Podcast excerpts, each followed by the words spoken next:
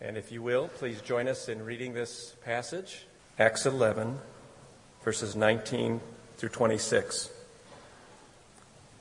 Now, those who were scattered because of the persecution that arose over Stephen traveled as far as Phoenicia and Cyprus and Antioch, speaking the word to no one except Jews. But there were some of them, men of Cyprus and Cyrene, who on coming to Antioch spoke to the Hellenists also, preaching the Lord Jesus. And the hand of the Lord was with them, and a great number who believed turned to the Lord. The report of this came to the ears of the church in Jerusalem, and they sent Barnabas to Antioch. When he came and saw the grace of God, he was glad, and he exhorted them all to remain faithful to the Lord with steadfast purpose. For he was a good man, full of the Holy Spirit and of faith, and a great many people were added to the Lord. So Barnabas went to Tarsus to look for Saul, and when he had found him, he brought him to Antioch. For a whole year they met with the church and taught a great many people. And in Antioch, the disciples were first called Christians. Let's pray.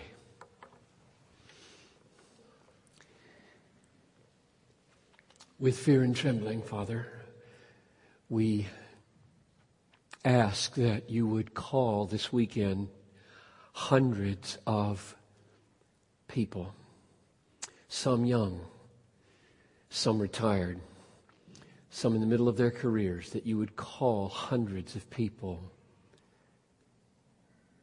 to long term, cross cultural missionary service. We tremble because the places that are yet to be reached and the peoples that are yet to be penetrated don't want us to come. And they are dangerous places. And that is no reason not to go.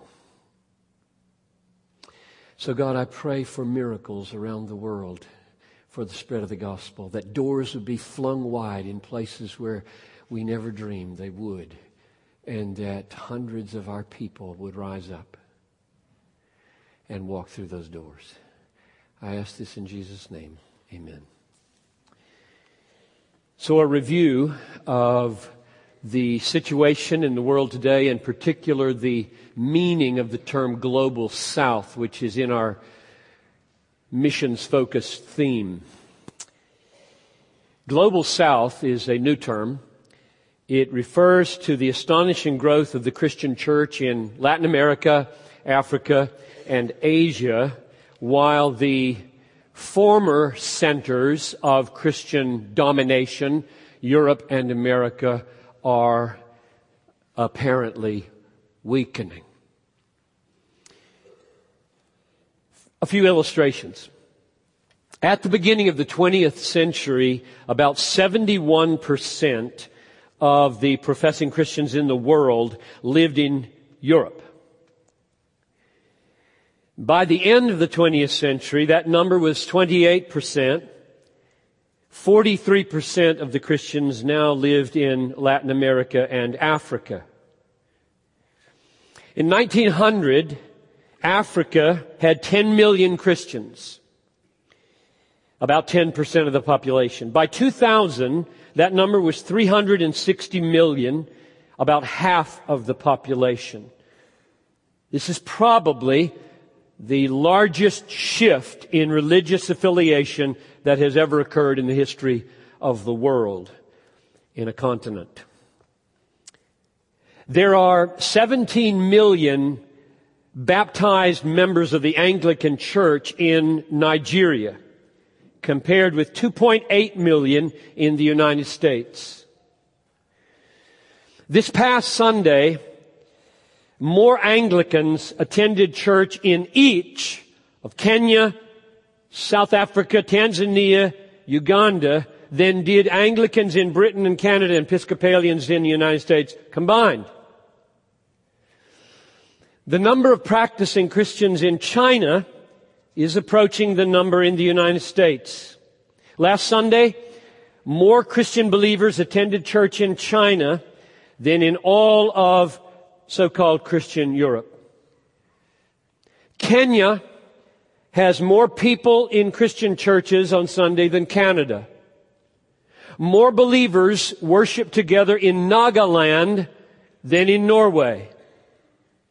More Christian workers from Brazil, from Brazil, more Christian workers from Brazil are active in cross-cultural ministry outside of their homelands than from Britain or Canada. In other words, the churches of the global south are increasingly sending churches. Last Sunday, more Presbyterians were in church in Ghana than in Scotland. This past week in Great Britain, at least 15,000 Christian foreign missionaries were hard at work evangelizing the locals of Great Britain, most of them from Africa and Asia. In a word, as Mark Noll says, and I got all of those facts from this book, so I just uh, offered, I'm not a genius, I just copy things. You can do what I did.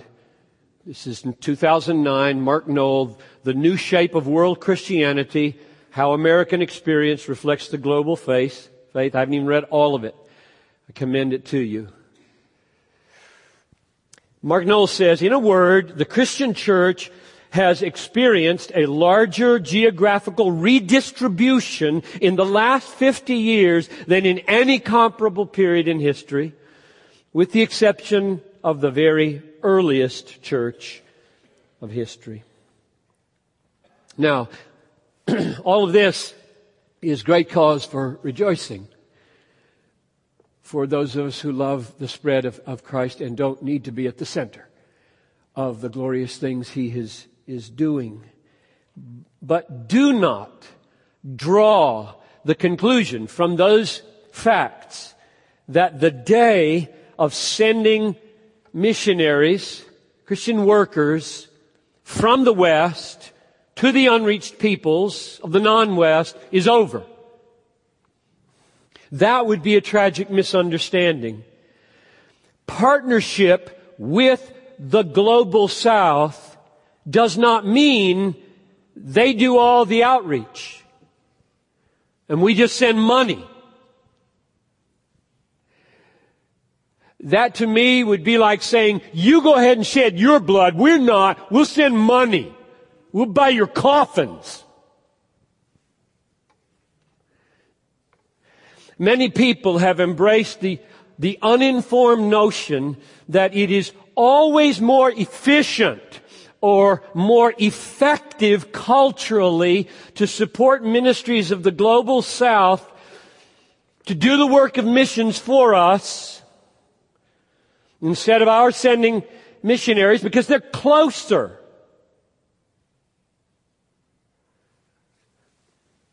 That is uninformed and indeed misinformed to assume that local churches or nearby missionaries in the global south can reach the unreached peoples of the world better than Western missionaries can. Sometimes, yes. Sometimes, no. It is uninformed, first of all, because in pioneer, frontier missionary situations, there are no local churches. None. That's what the definition of an unreached people group is. There is no local evangelism going on to support. A language must be learned. A culture must be crossed. And sometimes the one that's 500 or 100 miles away is harder to cross than from 5,000 miles away because of ancient animosities. Don't assume, don't draw the conclusion that nearer is easier. It may not be. Sometimes yes, sometimes no. Partnership is not a simple thing. It's a complex thing.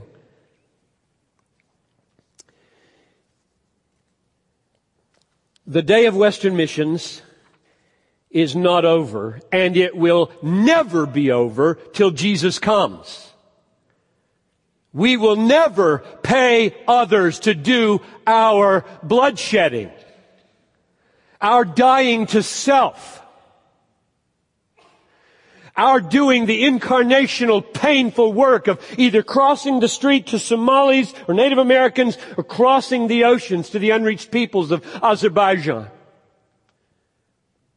We're not going there. We're rich. We send money. We don't get involved. We don't lay our lives down.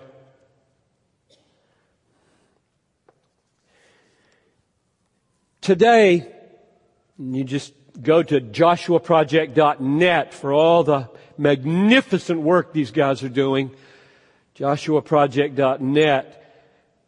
6,552 of the 16,309 ethno-linguistic people groups in the world are classified as unreached and 1,540 of those peoples are called unengaged, meaning nothing's going on. You can't pay anybody to do that. That's, we, we own that. That's our job along with the job of tens of thousands of other Western churches and Global South sending churches. We're, we're all in this together. Open your Bibles if you already shut them, please, to Acts chapter 11. Here's what I want to do by God's grace. I've been praying a lot about this, agonizing a lot about it, trembling a lot about it, because I fully expect before I'm dead to do the funeral or the memorial service of dead missionaries. And I'm asking for you to come tonight, today, North Campus, Saturday night, North Campus Sunday morning, downtown Sunday morning. I'm talking to you and I'm talking to us here tonight. I am seeking hundreds of people. And the way we do this every year, we've done this for decades, is at the end, I'm going to ask some people to come and I'll define very clearly because I want obedient people not to come. No guilt thing. But there's a group I want to stand here at the end and it will go something like this. If you believe, and that's a proviso because you don't know for sure. If you believe that God is stirring in you to move you toward a serious pursuit, it's not a done deal, a serious pursuit of cross-cultural, long-term missions. That's the group I'm going to ask to come. And by long-term, I simply mean longer than two years. I'd pick a number. I don't want everybody to come. I want real confident, powerful, happy, zealous, rope holding Barnabas team senders to stay in your seats. But there's a few hundred across these campuses that I know God is moving that way. So that's who I'm after and I just give you the heads up ahead of time so that on all the campuses you can be praying while I preach that God will make clear whether you should come and let me pray for you at the end. So here's the way we're going to do it. This text, which is, was chosen months ago by Eric and me and a whole team of people working on what should we do this fall, this text, Acts 11, 19 to 26, is the story of how the gospel of Jesus came to the Gentiles across the barrier of the culture from Judaism to Gentiles in Antioch of Syria. There are two Antiochs in the Bible. Antioch of Pisidia, that's in Turkey. Antioch of Syria, that's the one we're talking about here. And my aim is to draw out of this text eight implications for you and me. And state them and turn them into please and see which ones God, the Holy Spirit, in these rooms will cause to go home to you or not. There's eight of them. All of them might. One of them might.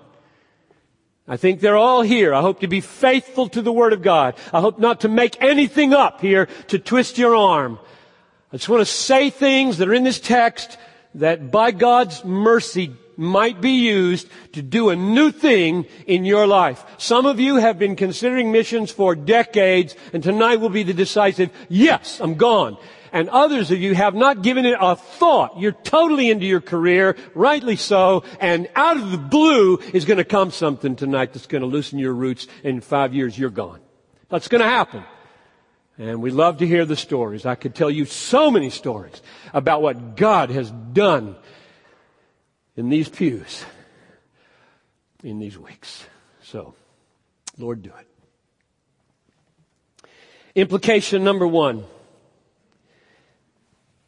Someone must cross the cultural barriers that separate unreached peoples from the gospel. Somebody's got to do it. Some of you are being called to this. Look at verses 19 and 20. I think this is the hardest work in the world. My job is not the hardest work. I think learning a language, crossing a culture, being incarnational, giving up the you that grew up to be a new you in a new place, in a new culture, that's the hardest thing in the world. It's what Jesus did from heaven to earth. Now read the verses with me. Now those who were scattered because of the persecution that arose over Stephen traveled as far as Phoenicia and Cyprus and Antioch speaking to no one except Jews. This is what, this is what happened. The, the, Jews were scattered. They spoke to Jews. That was easy. Hard easy, you know, hard easy.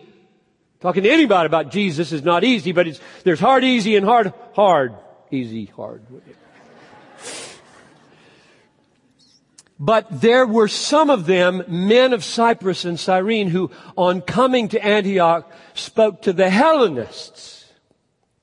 Also, preaching the Lord Jesus. Now, Hellenists in this text has to mean Greek speaking Greeks, Greek speaking Gentiles. Otherwise it wouldn't contrast with Jews. In, sometimes Hellenist means Greek speaking Jews, sometimes Hellenist means Greek speaking Greeks. And here, in order to contrast with Jews, at the end of that previous sentence, it needs to be Greeks and Gentiles. So somebody men of Cyprus and Cyrene. Isn't that interesting? They, they got scattered from Jerusalem. They weren't even from Jerusalem. Maybe that's why it was a little easier for them. They never were at home. Any of you feel not at home in America? Hope so. It's not your home. Our citizenship is in heaven. So, the gospel had been spreading along monocultural lines and praise God for that. Talk to the people you know. Praise God. It's spreading along monocultural lines of Judaism and then something happens in Antioch. Somebody broke through. They thought it through. They thought it through. He's Lord of the universe. He's not just the Lord of the Jews. So we're going outside the camp here and my question is, is that you? I know it is for some of you. And I'm awakening it, I pray, in others of you. Is that you? Is that why you're on planet earth? To do that kind of, I'm crossing. I'm crossing. I'm dying to this and I'm becoming that. I hope and pray that God is stirring in many of you to do that crossing. There's no other way for the Great Commission to be done than for a group of people in the church to learn new languages, cross cultures, incarnate the gospel, plant the church. There's no other way. Won't be done with Twitter.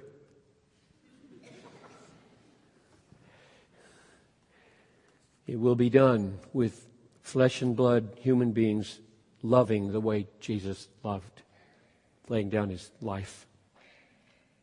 So consider giving your life to that. What an honor we have at Bethlehem. I mean, I can't look at these slides during offertory. I leaned over to Noel and said, That's our legacy. That's our 30 year legacy. We know those kids. We dedicated some of them as babies. We did their marriages. We watched Ludine and Becky fall in love. And now their kids are in college. This is a good way to spend your life. Pastoring is okay. but I'm, I'm not seeking pastors tonight. I'm, I'm seeking another kind of animal. implication number two. Don't wait to be forced out by persecution. Verse 19a, first part of the verse. Now those who were scattered because of the persecution that arose over Stephen traveled. Don't wait for that. Here's what happened. The saints in Jerusalem, including the apostles, were going nowhere. I mean, I think last Sunday, last weekend, Timothy preached from Acts 1 8, after you receive power, you'll be my witnesses and you'll go to Judea and Samaria and to the ends of the earth. And they didn't. Until God ripped them. He killed Stephen. Took him out to get him on the road. Took him home. He looked into heaven, saw the Lord Jesus standing. Come on home. My most gifted deacon. Come on home. That'll get him moving. And it did. We owe our lives to the death of Stephen and the missionary movement that resulted from his death. But you don't have to wait for that to happen. So I'm suggesting that you not wait. He will do that. He'll take somebody out, make, take me out tonight. That'd be cool. Whoa, we better go. Wouldn't that be something? Number three. Implication number three the hand of the Lord will be with you when you follow him into mission. Verse 21. And the hand of the Lord was with them, and a great number of who believed turned to the Lord. So I want to to be as encouraging right now as I possibly can. Some of you are sitting there and your, your imagination is running ahead. You're single woman, single guy, married couple, old, young, you're retired, and you're, you're seeing yourself sitting on 747 in a seat by yourself or with one other person heading to who knows where and saying, what have I done? What have I done? This was not the plan. This isn't going to work. I'm going to be so depressed when I get there. And all kinds of thoughts come tumbling to your mind now as I'm preaching. And, and this is here for that reason, isn't it? Isn't this why this is in the Bible? The hand of the Lord was with him. Because when Jesus finished his work, he finished it. And he gave the Great Commission. The last thing he said, Lo, I am with you always to the end of the age. Why did he end like that? Because he knows we're all cowards. We're all frightened. We're all discouraged. We're all easily depressed. Our emotions are all over the place. How are we going to make such a commitment? I can't carry it through. I'm a basket case. And our only hope is when you wake up in the morning, I'm going to be there. When you go to bed at night, I'm going to be there. When you talk to your first person and they roll their eyes, I'm going to be there. When they arrest you and question you, I'm going to be there. At the visa, I'll be there at the customs, I'm there. I'm always there. And I have all authority in heaven and on earth. Go make disciples. So preach to yourself the promises of God. Number four. Implication number four. Be willing to serve a work that has already begun.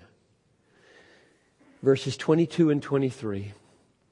The report of this this, meaning the pioneer breakthrough in Antioch, the report of what happened in Antioch, came to the ears of the church in Jerusalem. That's the established church. And they sent Barnabas to Antioch.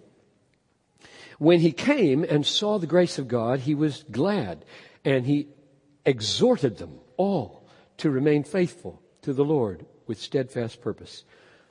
Barnabas was not the first person on the ground in Antioch. He didn't start this work. He's building on another person's foundation. Now, Paul hated to do that.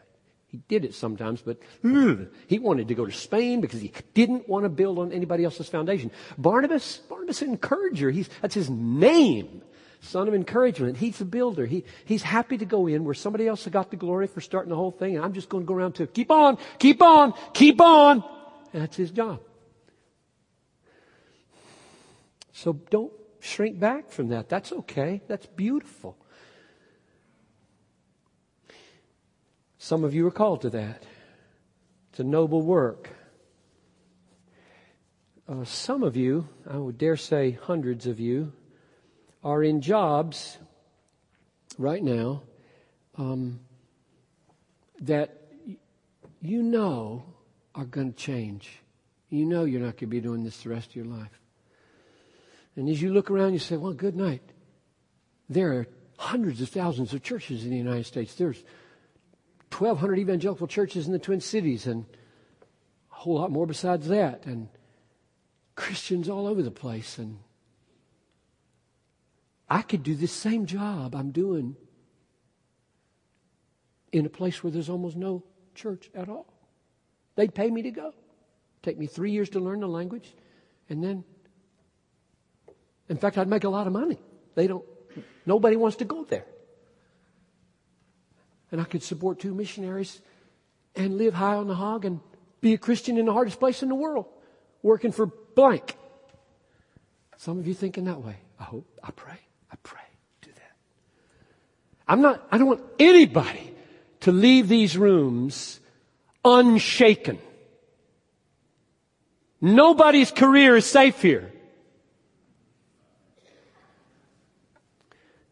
Number five. The main prerequisite for this work is not great gifts, but great grace. Look at verse 23 and 24. When Barnabas came and saw the grace of God, he was glad and he exhorted them all to remain faithful to the Lord with steadfast purpose, for he was a good man, full of the Holy Spirit and of faith. And a great many people were added to the Lord. Now, there's not a word here about how gifted he was. Maybe he was, maybe he wasn't. I suspect he wasn't because when he went out with Paul on the missionary journey, um, his name was always first at the beginning, but there came a point where Paul's name always began to be put first. Why do you think that was? Paul became the leader just like that. Paul's a madman. I mean, he's just, he's just driven. He's going to get himself in jail in every city. He's going to get to Spain. He's going to die with the sword of Nero. And Barnabas is just trying to keep everybody together. I was like, Paul, watch it. You, dude, don't say that. This is, poor Mark gets, he's, he's not, he's not classy. He's just solid. Just a rock. A good man. Full of the Holy Spirit full of faith. Now, I don't mean that no qualifications exist for being a missionary. I just mean they're probably not as insurmountable as you think they are. And the real test for you is can I trust Jesus enough to be filled with the Holy Spirit? And then be good. Be good love people. Number six, when you sense God's leading, recruit others to go with you. Let's demystify the call of God. Let's demystify it. Like, whoa, God's going to come in with a cloud. Maybe, maybe he'll raise up somebody to go with me. Ask him! Persuade them. Pay for them. Just jerk them around. Take somebody. Make it happen. I mean, it is, it is amazing how many people in the history of the world have gone into one kind of ministry or another because somebody just took them and said, you going with me tonight. We're going to check this out. I need a help. You're probably the one. Come on, let's go. And God, God moves.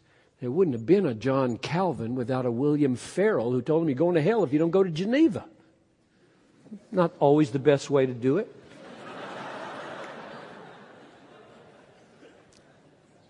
But if you can't think of anything else to say, try that.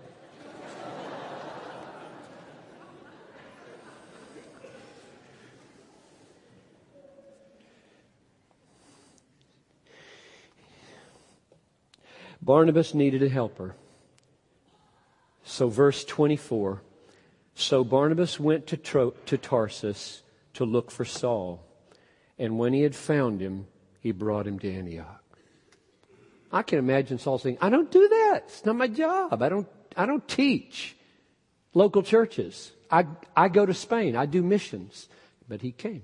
Barnabas is a quiet, persuasive, encouraging fellow. And so for a whole year, they worked together. So uh, there's nothing in the text that says, God said, Barnabas, go find Saul, for he is waiting for you in Tarsus. Um, he, he just went. As far as we can tell. I need help. This is a big job. I know one of the best teachers on the planet, Saul. I'm going to go ask him to come. Ask somebody to go with you. You might be surprised. They're just waiting. God may be having them ready. Number seven. In all your evangelism and church planting, don't neglect to teach the converts and take them deep into the gospel and build them up so they are stable and strong. Verse 23.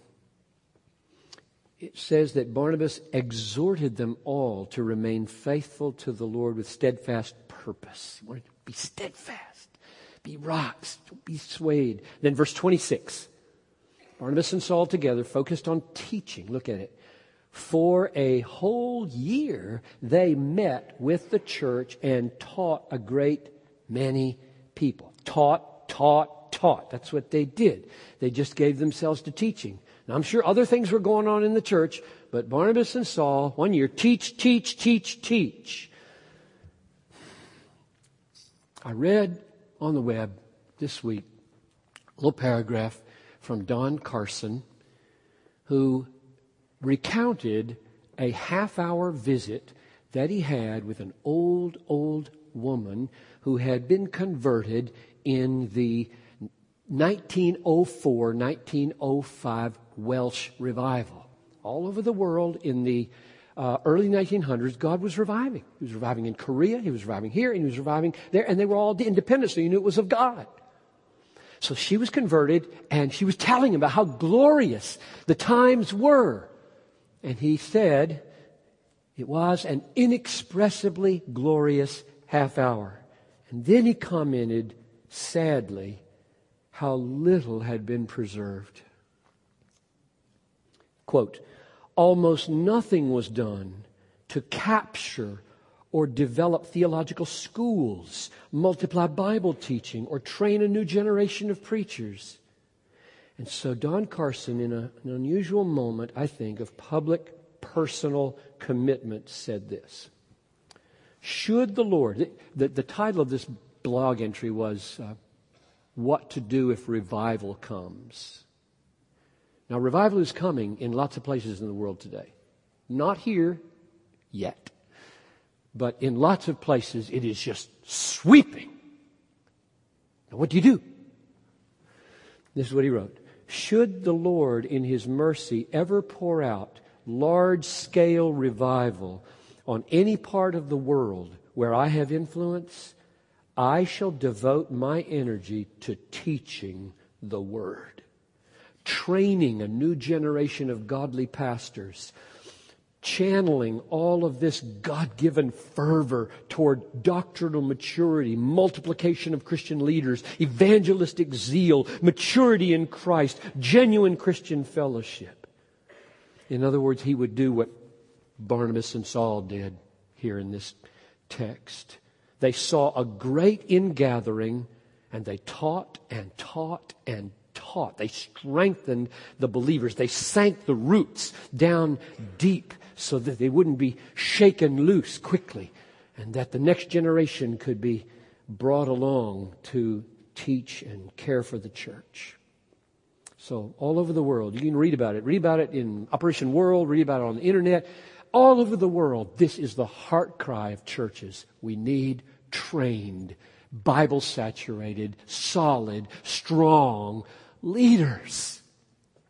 Because we've been way more successful in evangelism in these places than we have in solidifying the results of the evangelism for centuries. Which is why you can go to some third world countries today. We've been there 150 years and they're still leaning on us. That's probably our problem. It's a strategic issue problem of what did we, what are we doing for 100 years? That's more complicated than that, I'm sure. But there's something to learn here, and some of you are called to that. Lastly, number eight, be open to a significant change in your life.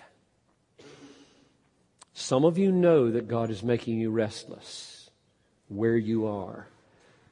You sense deeply that where you are right now is not where you're going to be in five years. Just a, you just know it. It's just something's not there's more, and you know it. Others of you um, need to think seriously about possible changes in your life and whether this secure, established position you're in may not be a path to security or an exit ramp to retirement, but a runway for taking off into something new in missions. Now, here, to get this point, I need to go to chapter 13. Would you go there? We're, this will be the last text we look at. Acts chapter 13, verses 1 to 3. What happened to Saul, Paul, Saul, and Barnabas, who plugged in and became part of the church in Antioch, teaching, teaching? What happened to them? They didn't sign up for this. Verse 1, Acts 13. Now there were in Antioch, in the church in Antioch, prophets and teachers Barnabas, Simeon, who's called Niger, Lucius of Cyrene, Manaen, member of the house of the court of Herod, the tetrarch, and Saul. While they were worshiping the Lord and fasting, the Holy Spirit said, Set apart for me Barnabas and Saul for the work to which I have called them. And then, after fasting and praying, they laid hands on them and sent them off. So much for a nice, secure, stable, established teaching ministry in Antioch. Barnabas and Saul are now thrust into global missions. They will blaze a trail into an uncharted territory. We know it is Turkey first, then Greece. This is not why they had come to Antioch. This is not why they had come to Antioch. This is not why you came here tonight to have me do this to you.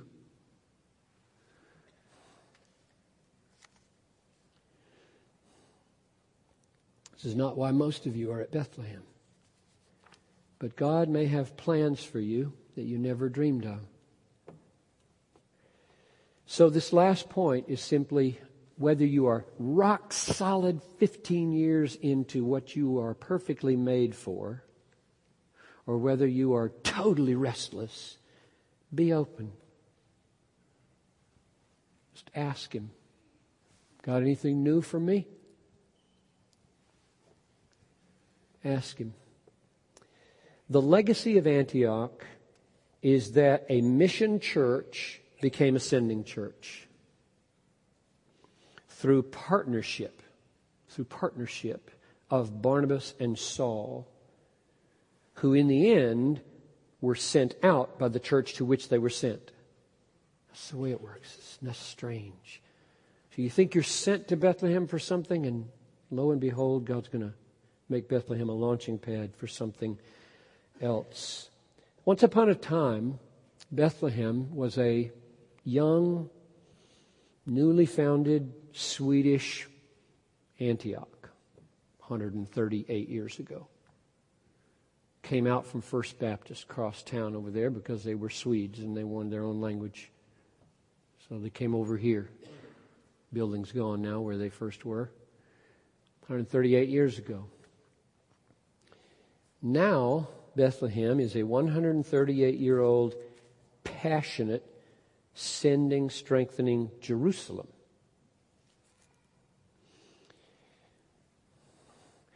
And oh, how many Antiochs there are in the world yet to be created, yet to be strengthened by partnership. Perhaps in the global south, and we partner with them, with our Barnabases and our Sauls and, and our unnamed men and women of Cyprus and Cyrene who cross a cultural chasm to reach the lost. So my closing question is, and then, and then I'm going to pray and invite some of you to come. Um, will you, in one group, rededicate yourselves as more passionately than you've ever been to hold the ropes and pay the way? We, we have dozens more missionaries at Bethlehem who want to go than our thousands of people are ready to pay for, which is a great concern to me. It's a great concern. There are probably 2,000 people who sit in these pews who don't give anything to this church in all three campuses. They just sit here, they just come through. And I just want to say for those who are here and here, here, and those who are not here, here, think hard about this. Pray hard about this. We are a massively happy, joyful, significant sending agency. A million and a half dollars supports those people you saw during the offertory. And it's not enough for another 40, 15 waiting to go and what will happen here this weekend. And then be ready. And we can change that. We can. We are the wealthiest people in the world. And we think times are hard. The other group, uh, here's, here's the group, and then I'll, I'll pray, and then I'll let you come. So now, all three campuses are listening. Um, do you believe believe, not sure, but you sense that God is stirring in you to lead you to um, seriously pursue. You may not go, but you're going to pursue the possibility of cross cultural, long term, meaning longer than two years, ministry. That's, that's the group. Um, and here's why I want you to come. I have three reasons, maybe four. One, I'm going to pray over you as a group. Number two, I want you to make a public statement to yourself, to God, and to these people that that's what God is doing. I want them to see God's work. Number three, I want to give you a card. There's going to be some folks here who pass out cards, and the cards are simply, what do you do next? If you're going to be sent out by Bethlehem someday, what do you do? What do you do next? And the last thing is, I think it probably might be used by God to solidify you in this sense if you let me pray for you publicly like this. And I, this could be uh, nine year olds or 90 year olds.